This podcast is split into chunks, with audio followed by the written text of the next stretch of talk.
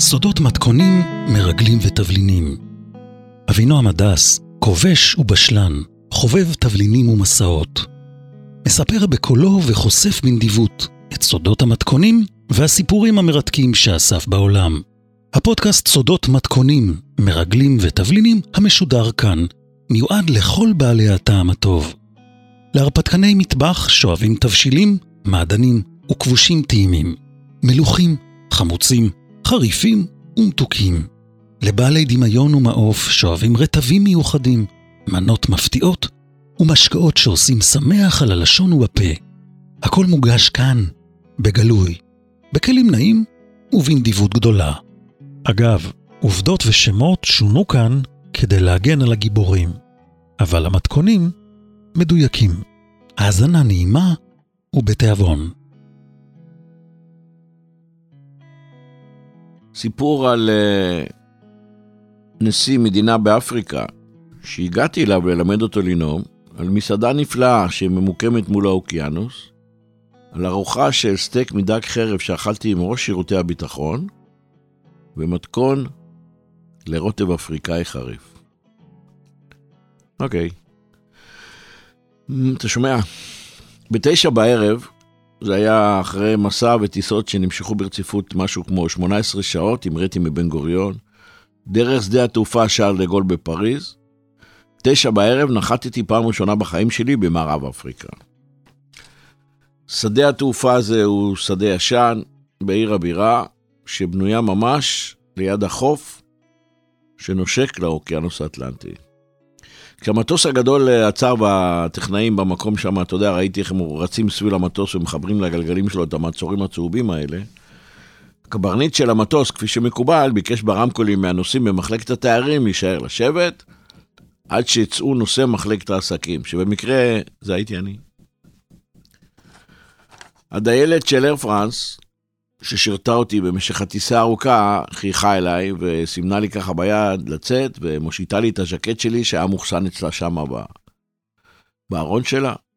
ואני יוצא למרפסת הקטנה של גרם המדרגות, ואני מביט למטה, לכיוון המסלול, ואני רואה שיירה של ארבע מכוניות. בראש השיירה ומאחורי השיירה שני ג'יפים שחורים, פנסים כחולים ואדומים, מעבבים על הגג, מכונית לבנה עם שלוש אנטנות, ובאמצע השיירה לימוזינה שחורה שהדלת האחורית שלה פתוחה, ממש מול גרם המדרגות. ואני אומר לעצמי, מי זה, למי שלחו כזאת שיירה? לקח לי כמה שניות להבין שכל השיירה הזאת היא בעצם עבורי. אז אני מביט ככה, אתה יודע, לדיילת, והיא מסמנת לי ביד, תראה, תרד, אדוני, זה בשבילך. אני יורד למטה ונכנס ללימוזינה. כשאני יורד, אני רואה שכל הנוסעים שממתינים לצאת, מסתכלים מהחלונות, מציצים לראות מי זה הבן אדם הזה. ליד דלת המכונית למטה, לפני שנכנסתי, מחכה לי שם איזה בן אדם מאוד גבוה ומאוד רזה, אפריקאי. הוא מביט בי ברצינות גדולה, מושיט לי יד, אני חושב שהוא מושיט לי יד כדי ללחוץ לי את היד, ואני רואה שכף היד שלו פתוחה כלפי מעלה. ואז הוא אומר לה, the passport please. והוא מסביר לי שהתהליך מכאן והלאה יהיה ככה. מכאן ועד לאן שאני uh, צריך להגיע, ייקחו אותי, אבל את התהליך של הרישום במשטרת הגבולות וקבלת המטען שלי, הוא יעשה עבורי. בוא'נה, אני לא יודע מי זה הבן אדם הזה, אבל טוב, שירות VIP כזה עוד לא זכיתי, אבל תמיד יש פעם ראשונה. אז אני נכנס לתוך הלימוזינה ומתיישב, סוגר את הדלת, והשיירה פורצת בנסיעה במהירות מטורפת, כשהסירנה מייללת על הגג, והמכוניות טסות החוצה מתוך שדה התעופה. תראה, זה היה לפני הרבה מאוד שנים. האמת שאני לא זוכר הרבה פרטים מהנסיעה הראשונה הזאת שלי באפריקה, בלילה. זה היה אחרי טיסה מאוד ארוכה. אני לא זוכר הרבה, גם כי זה היה מזמן, אבל בעיקר כי הייתי כל כך מבוהל. ישבתי שם בכיסא האחורי של הלימוזינה, מיטלטל מצד לצד, והם נוסעים במהירות מטורפת בחושך. מה שאני כן זוכר, זה את הכבישים החשוכים והריקים. כמעט ולא היו מכוניות. השעה הייתה תשע בערב. לאורך הכבישים ראיתי בניינים עם תאורה חיוורת בחלונות. כל הבתים, כפי שאני זוכר, היו בתים של קומה אחת, היו מעט מאוד בניינים של שתי קומות. היו מעט מאוד uh, מכוניות, אבל היו הרבה מאוד הולכי רגל והרבה מאוד דוכנים על המדרכות. אני זוכר עגלות עם פנסים קטנים כאלה ועם תאורה מאוד מאוד חלושה, חלשה. השיירה טסה במהירות מטורפת, הסירנה מייללת ואני מתפלל שלא נדרוס בדרך איזה הולכי רגל. חצי שעה מאוחר יותר, השיירה נעצרת. דלת המכונית נפתחת מבחוץ,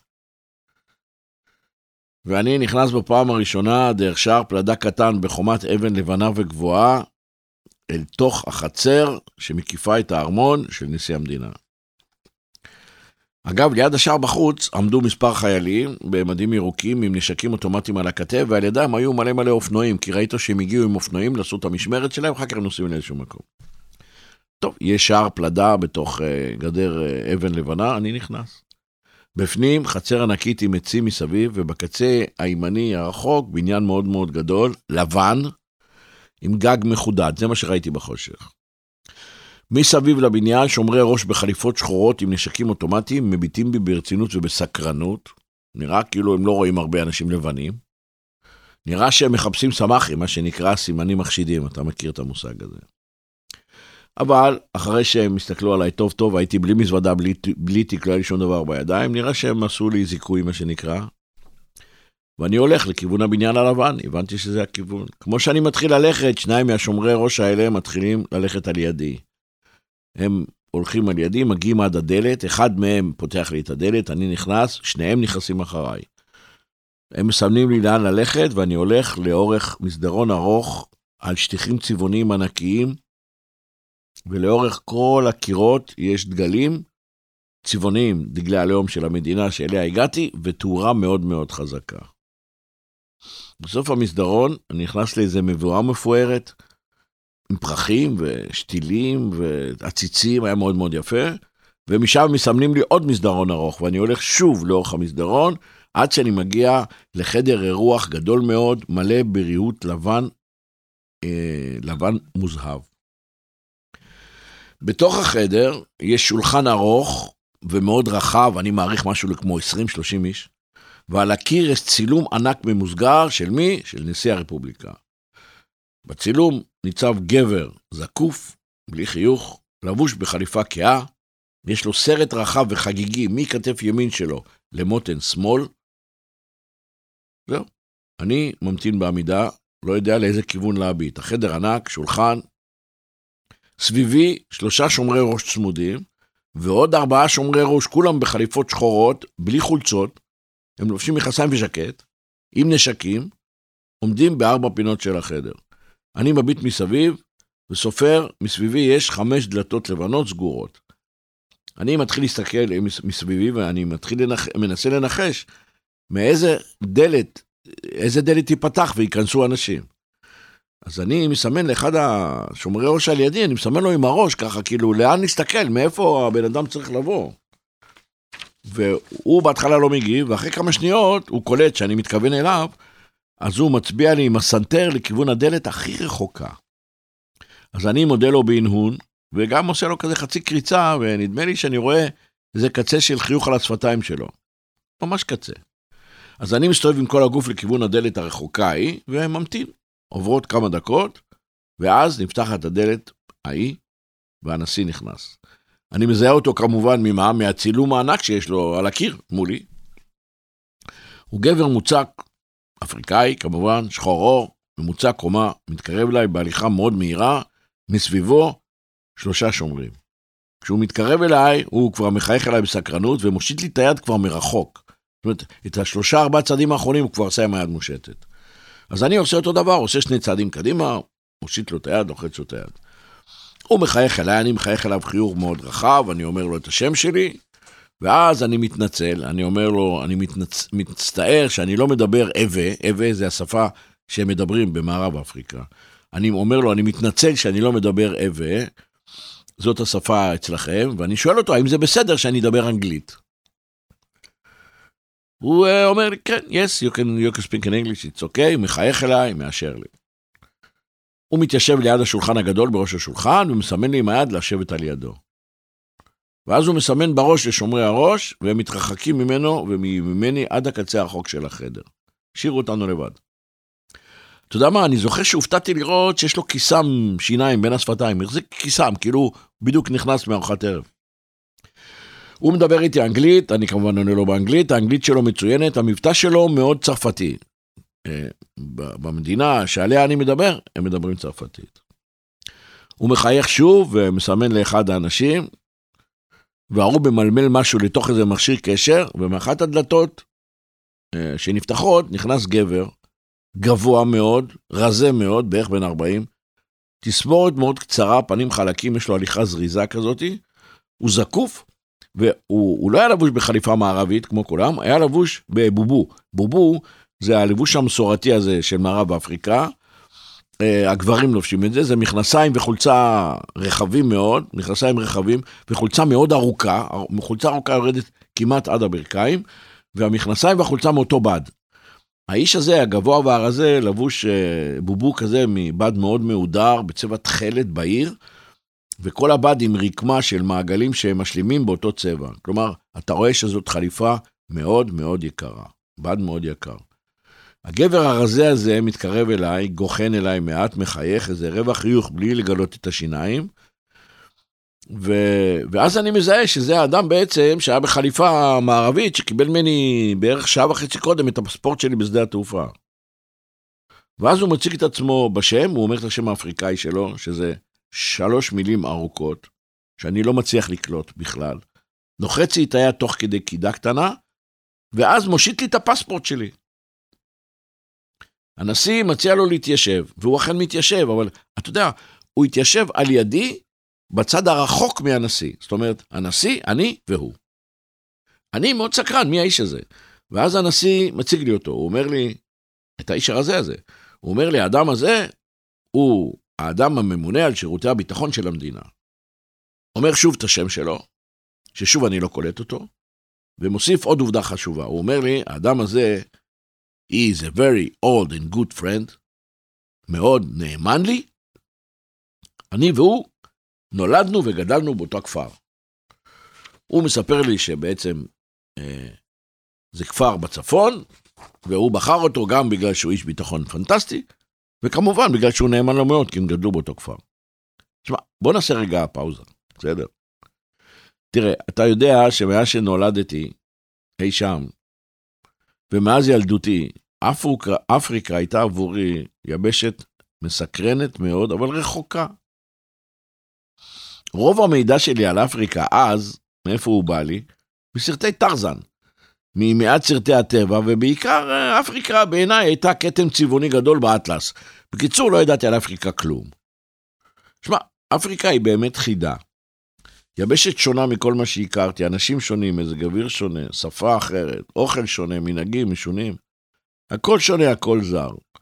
ונכון, כשהגעתי לאפריקה, הכל היה לי מפתיע, זר ומסקרן. אבל אתה יודע, מאז הפגישה הראשונה עם הנשיא וההיכרות הראשונה שלנו, טסתי לאפריקה שוב ושוב ושוב מדי חודש, עשרות פעמים במשך שנים. אתה יודע את זה.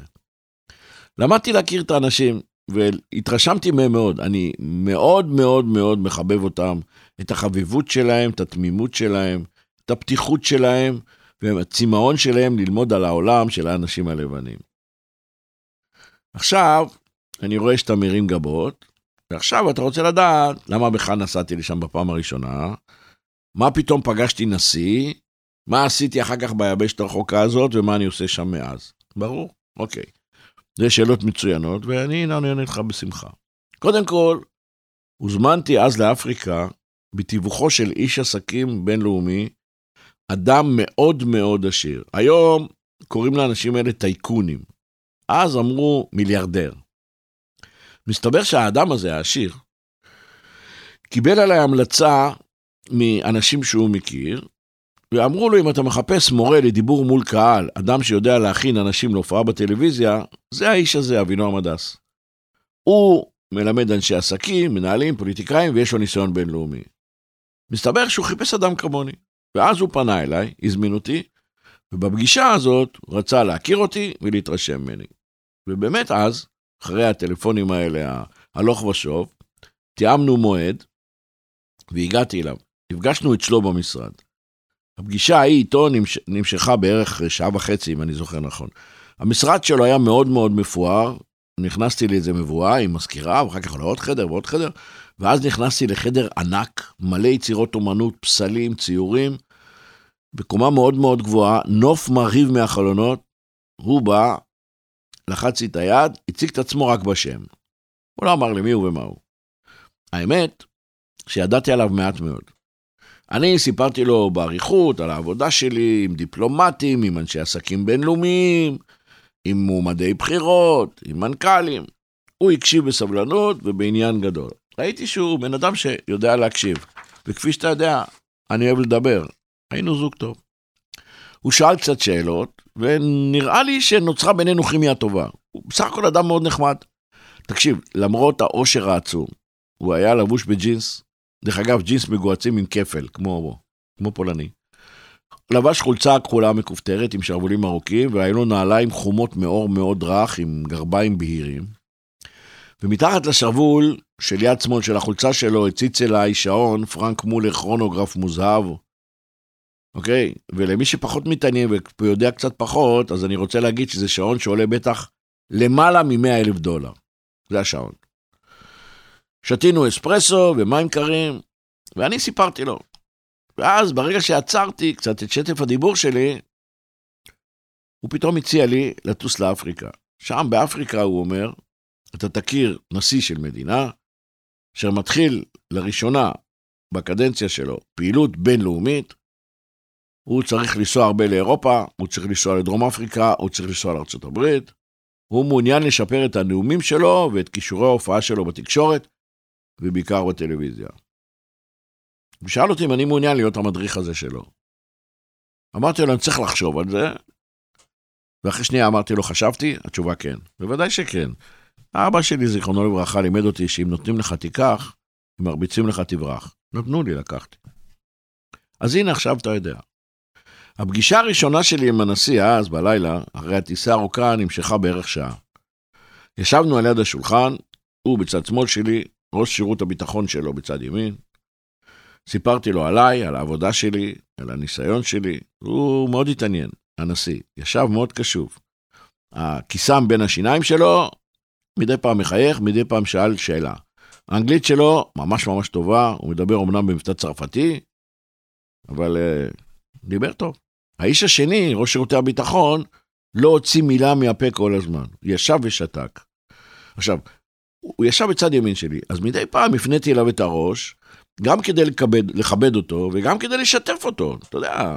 אבל הוא רק ישב והקשיב, ישב עם החליפה התכלת הזאת, גבר גבוה, בטח מטר תשעים, רזה מאוד, פנים חדים, אה, חלקים, יושב מקשיב. סיפרתי להם על שיטת הלימוד שלי, על סימולציות מול מצלמה, על זה שאני כותב נאומים, על זה שאני כותב נאומים גם באנגלית, על הסגנון, ואפילו הצעתי מסלול של מפגשים. ככה עברה בערך שעה. אחרי שעה פתאום הנשיא מסמן לי עם היד, עצרתי, הוא מושיט לי את יד ימין ללחיצה, אמר לי, אוקיי, מיסטר הדס, let's start tomorrow morning. יעני, בוא נתחיל מחר בבוקר. טוב. ואז הוא קם והלך, וקבוצת שומרי הראש שלו מסביבו ומאחוריו. צז! ראש שירותי הביטחון, שקם מיד אחריו, הוא קם, עשה לו כבוד כשהוא קם, אז גם אני קמתי. אז שנינו עומדים, הוא נשאר עומד על ידי, ואז פתאום הוא סימן לי להתיישב חזרה, התיישבתי, הוא סיבב את הכיסא, ישבנו פנים אל פנים, הברכיים שלנו כמעט נוגעות אחת בשנייה, התכופף, ובמשך בערך חצי שעה, באנגלית מאוד מאוד בסיסית, מאוד בסיסית, תיאמנו וסיכמנו בינינו את מסלול האימון. כמה מפגשים, תדירות ההגעה שלי מישראל לאפריקה. אה, לא, לא, לא התעסקתי איתו עם סידורי מלון והסעות ו- ו- וכל הדברים האלה. אמרתי, בטח יהיה מישהו שידאג לזה, באמת היה. ואז, אחרי שגמרנו לסכם, אז הוא אמר לי, אוקיי, you'll come every month, ככה וככה, אמרתי לו, הכל בסדר. הוא הושיט לי יד ללחוץ לי יד, כמו לסכם. שאלתי אותו, מה לגבי חוזה? הוא אמר, אל תדאג, אנחנו, יש לנו ממשלה מאוד מסודרת, אתה תקבל הסכם שייקח לך לקרוא אותו שלושה שבועות, והוא צחק. דרך אגב, זה מה שקרה. שלחו לי לארץ עם שליח הסכם שהיו שם אולי 70 דפים. כמובן שחתמתי עליהם בלי לקרוא. הלאה. סיכמנו הכל, לחצנו ידיים, ואז הוא עומד ומסתכל לי ככה מקרוב בעיניים, הכל הוא, הוא דיבר מאוד בשקט. ואז הוא שאל אותי, אתה רעב? אמרתי כן, אמרתי כן, האמת לא הייתי רעב, כבר היה אולי 11 בלילה, אבל נורא סקרן אותי מי האיש הזה. אז אמרתי, נלך לאכול איתו, נוכל לפטפט. אז הוא אמר לי, אוקיי, בוא ניסע לאכול במסעדה של המלון שבו אתה תלון הלילה, נמצא ממש על החוף של האוקיינוס האטלנטי. שמחתי. יצאנו, ארבעה שומרי ראש לידינו, והלכנו לכיוון המכונית שלו. הוא נסע בג'יפ טויוטה גדול, זיהיתי גם שזה הג'יפ שנסע בשיירה עם הנשיא, עם ה... כשלקחו אותי משדה התעופה, הוא היה ג'יפ שנסע מאחורה. הוא uh, נכנס לאוטו, הוציא את הנהג, הנהג ושלושה שומרי ראש נכנסו למכונית אחרת, מאחוריי, והוא התיישב על הדאגה לנהוג. שוב כמובן הנהיגה במהירות מטורפת, בכבישים החשוכים האלה לאורך החוף, חושך מצרים, כבר היה מאוחר, 11, 11 וחצי, כבר לא כמעט אנשים ברחוב, מכוניות אין בכלל, הוא נוסע במהירות מטורפת עם אורות מעבבים על הגג ועם סירנה מצפצפת, כאילו שהוא בדיזנגוף בתל אביב. אוקיי, לא זוכר כמה זמן נסענו, להערכתי 20-25 דקות, הגענו למלון. המלון הוא מלון מרשת צרפתית מאוד מפורסמת, מלון ארבעה כוכבים, דרך אגב זה המלון הכי מפואר במדינה, מלון של ארבע קומות, ממש על שפת הים. הלובי היה ריק, השעה הייתה כבר קרוב לחצות. בדלת של המלון חיכה לנו איזה גבר, שאחרי כמה רגעים הבנתי שזה מנכ"ל המלון, גבר צרפתי, עמד עם חליפה ועם פפיון, כולו מלא חיוכים. לי היה ברור שזה לא שעה שגרתית לבוא לבית מלון לאכול ארוחת ערב, זה 12 בלילה. אבל היה נראה שבזכות האדם שמלווה אותי, ראש שירותי הביטחון, כל מה שאני ארצה אני אקבל. וככה באמת היה. נכנסנו למסעדה, שנינו לבד במסעדה. המסעדה נמצאת צמודה לקיר הדרומי של המלון, בגינה מאוד מטופחת, ומהחלונות רואים את האוקיינוס, ואתה מסתכל רחוק, היה הלילה בהיר, כל המפרץ מול המלון היה מלא באוניות ענקיות, אה, עם החרטומים לכיוון דרום, כאילו לכיוון דרום אפריקה. שמע, אפריקה זה מקום אחר. זה לא דומה לשום דבר שהכרתי קודם. זה היה הערב הראשון שלי באפריקה, הפעם הראשונה בחיים שלי באפריקה.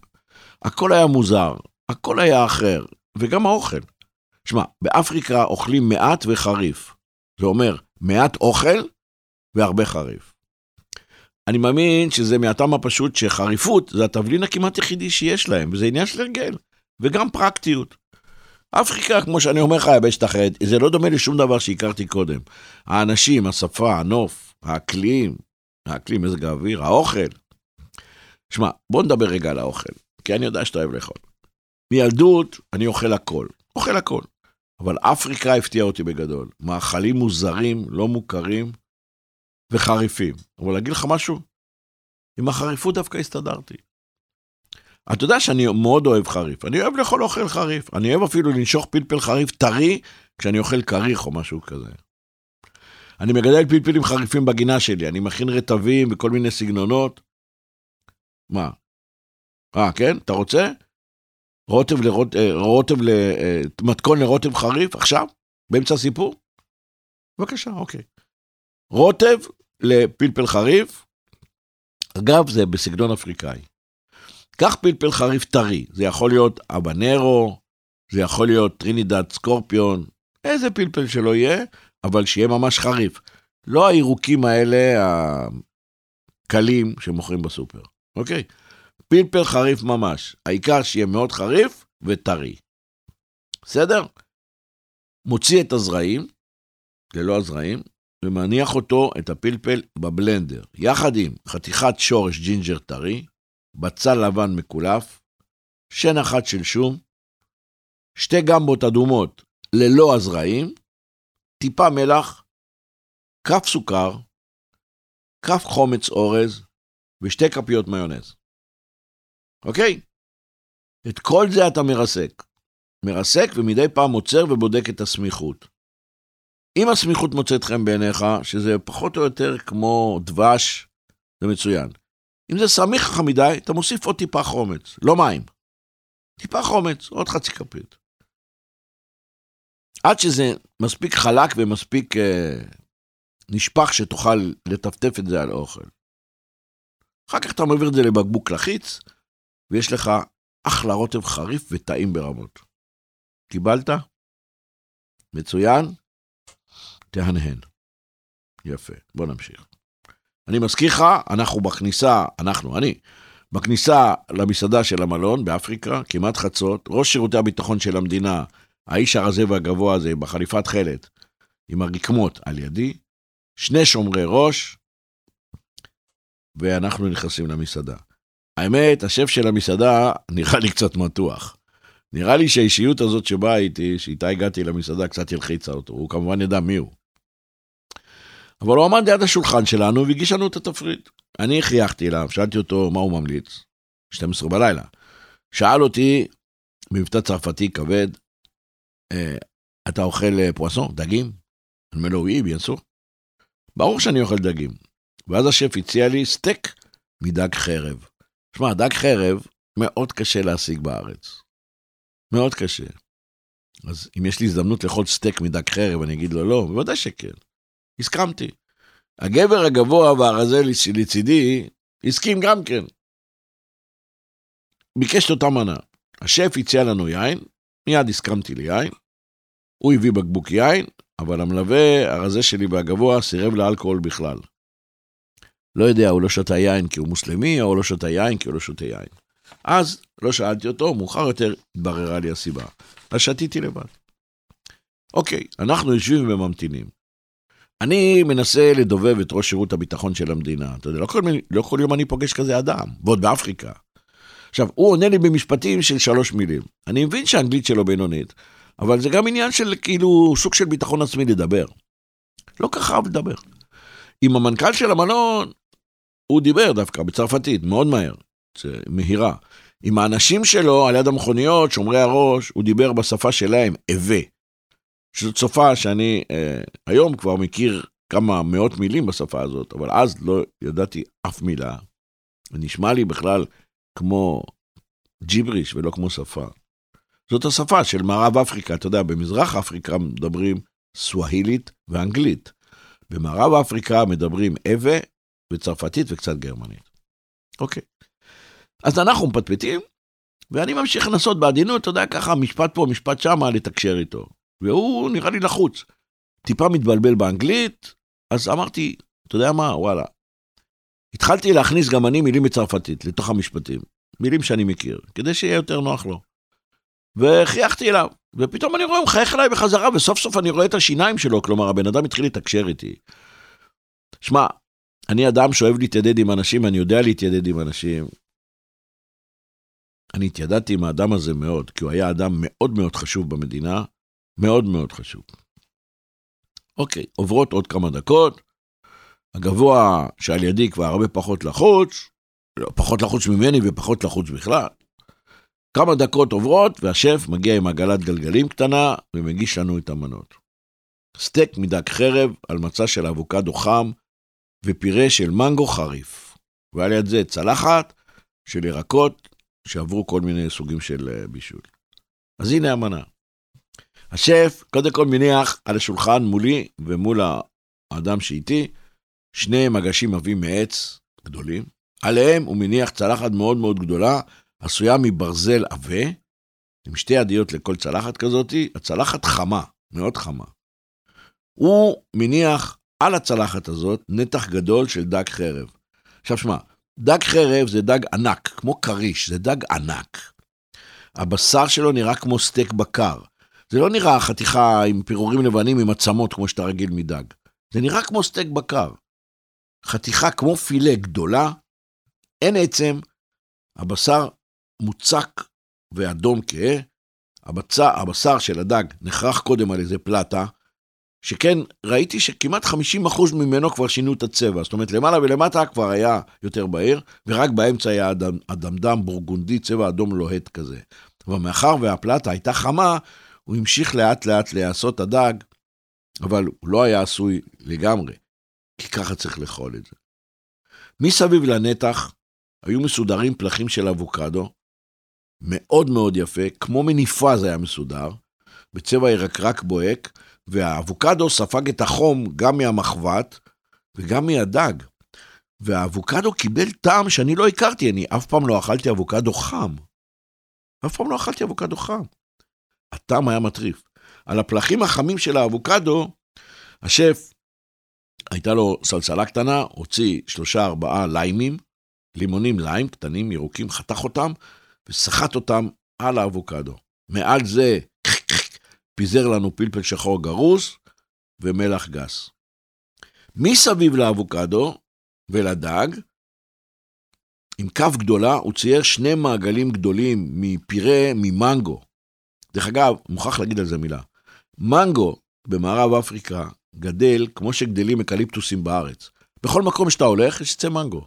בכל מקום. הפרי תלוי על מוט כזה, אתה יודע, על חוט כזה מצחיק. בכל מקום שאתה מסתובב יש עצי מנגו. על הפירה הזה של המנגו המתוק, השף, מערך שכבה, אני שואל אותו מה זה, הוא אומר לי, זה פימו. פימו, בצרפתית פלפל חריף. וולקאם, זה מה שאני רוצה. הפלפל חריף הזה, שאלתי אותו איך הוא עשה את הרוטב הזה, כי זה היה רוטב ירוק סמיך, הוא אמר לי, פלפלים חריפים, שמע, כשטעמתי אותם, נראה לי שהם גדלו בהר געש. בכל אופן, פלפלים חריפים, יחד עם בצל שרוסק, שום ושמן קוקוס. אוקיי, עכשיו תדמיין, הדג באמצע, עם הטעם הקל שלו והפנטסטי, מסביב אבוקדו, חם, ומסביב רוטב של מנגו חריף. הדג היה נפלא, הטעם שלו היה עשיר וטעים ברמות. עכשיו, אני דחיתי את השריפה בפה, מה עשיתי? קודם אכלתי את הדג ואת האבוקדו, ולמנגו החריף הגעתי רק אחרי זה. לא רציתי, רציתי להרגיש את הטעם של הדג. אז אחרי שסיימתי את הדג, או נשארתי שני, שני שליש של הדג אכלתי, רק אז הגעתי למנגו, ודרך אגב, זאת הייתה בחירה מצוינת, הסדר הזה, כי המנגו היה חריף כמו אש. הלאה. על יד הדג הייתה עוד צלחת גדולה, שקופה, שעליה היו פלחים דקיקים של תפוחי אדמה שהוא אפה אותם בחמאה וקרם קוקוס, שועית ירוקה, ארוכה, פריחה, שהייתה מוקפצת בשום ובלימון, ובסוג של תבלין מריר כמו זעתר. על יד זה הייתה קטיטה, קציצה כזאת של פופו, שזה מאכל מקומי שאפריקאים במערב אפריקה מכינים בתהליך מאוד ייחודי משורש של קסבס, שורשים של עץ. על יד זה היה סלט מלבבות דקל, עם פילה של לימון, לימון שקולף ורק הפנימי היה, מלח גס וחמוציות, והיו שם גם לפפונים ננסיים אה, כבושים, קורנישון. הם היו כבושים בחומץ וגרגירי חרדל. וכמובן, אי אפשר בלי, פלפלים חריפים שלמים, אפריקאים, הירוקים האלה, העגולים, כלואים על האש, למי שהרוטב החריף, לא היה לו מספיק חריף. תקשיב, זאת הייתה מנת דג פנטסטית. כל כך הייתי מופתע לקבל מנת דג כזאתי באפריקה, שאין לך מושג. אם הייתי מקבל אותה בפריז או בצפון איטליה, הייתי מבין, אבל במערב אפריקה, במדינה שאין להם אפילו חשמל ברחובות, אין כמעט מכוניות. אוקיי. עכשיו כמה מילים על הפופו. גיליתי מאוחר יותר שהפופו הזה, ככה הם קוראים לזה, פופו, זה המאכל העיקרי של רוב העם. שם במדינה ההיא אוכלים את זה בוקר, צהריים וערב. בבוקר הם אוכלים את זה דליל כמו דייסה, מצב נוזלי. בצהריים הם אוכלים את זה כמו תפוח אדמה כי זה מתייבש, ובערב שמים את זה על הגג. ובערב זה מתייבש מאוד, והם אוכלים את זה כמו, כמו לחם. שזה ממש מיובש וזה מוחמץ.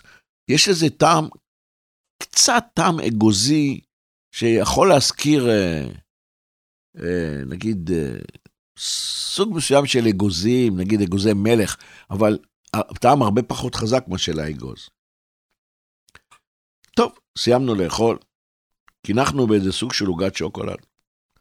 ראש שירותי הביטחון, הגבר הגבוה והרזה, ליווה אותי לקבלה, וידאתי שהמזוודה שלי הגיעה משדה התעופה, וידאתי שיש עבורי חדר, נפרדתי ממנו עד מחר, והוא הלך.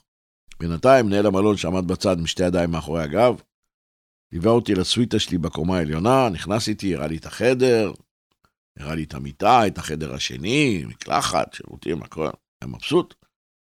נתתי לו אה, שטר של טיפ, והוא הלך, ואני הלכתי לישון. אז בואו נסכם מה היה לנו עד עכשיו. אני מלמד פוליטיקאים לנאום ולהופיע בטלוויזיה.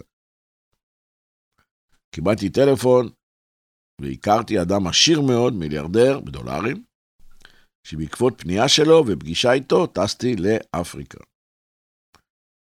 באפריקה הכרתי נשיא של מדינה, במערב אפריקה. התחלתי לעבוד איתו על שיפור דיבור מול קהל, על שיפור נאומים, והתחלתי לעבוד איתו על הכנה להופעה בטלוויזיה ושיפור ההופעה שלו בטלוויזיה. הנשיא צריך להתחיל להופיע באירופה, הוא אמור להיפגש עם האפיפיור, הוא אמור להשתתף בטקסים גדולים, הוא אמור להיות באו"ם, הוא אמור לנסוע לדרום אפריקה, למפגש מאוד מאוד גדול של מנהיגים. וזה, אני, המשימה שלי להכין אותו לזה. הכרתי את ראש שירותי הביטחון שלו, של המדינה. הלכתי איתו לכל ארוחת ערב, ובלילה הראשון שלי באפריקה אכלתי את הדג הכי טעים שאכלתי עד אז. את המשך העבודה שעשיתי עם הנשיא, את ההיכרות שלי עם הנשיא, שהפכה לידידות, את הנאום המוצלח הראשון שהוא עשה ביום עצמאות בטלוויזיה, נאום שאני כתבתי לו, ואת ההמשך שכלל נסיעות תכופות כמעט מדי חודש לאפריקה, כל פעם לעשרה ימים, ועוד התרחשויות מעניינות ועוד ארוחות ועוד מתכונים, כל זה בפרקים הבאים. תודה רבה על ההקשבה. תלחצו מנוי ותוכלו לקבל הודעה בכל פעם שעולה פרק חדש. תודה רבה לכם ולהתראות.